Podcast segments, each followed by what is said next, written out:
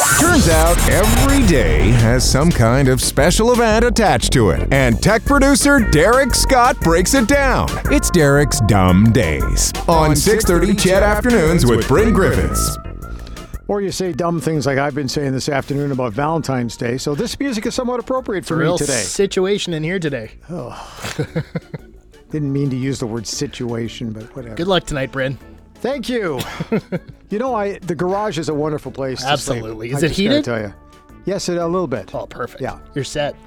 Yeah. Or I'll- yeah. Okay. uh, okay. So obviously the big one today is Valentine's Day. We know that one. Yep. Well, yesterday I had teased a little bit. I said, when you're in it, there's the ups and the downs. What would you guess that would be? elevator day.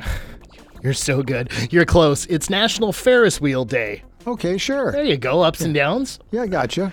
Uh, it's also National Library Lovers Day. Well, I would suggest basing on what we just heard about a vote done in the city of Edmonton, you might want to get that out of the way quick. I think so. Yeah. Uh, and this one ties into that one. It's International Book Giving Day.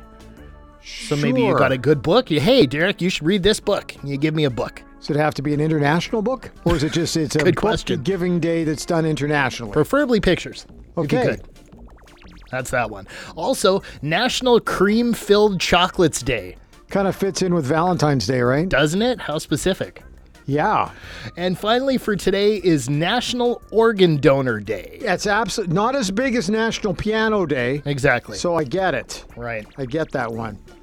Well, that's Okay. it for today. But tomorrow, um, it's all about something that is both majestic and absolutely terrifying.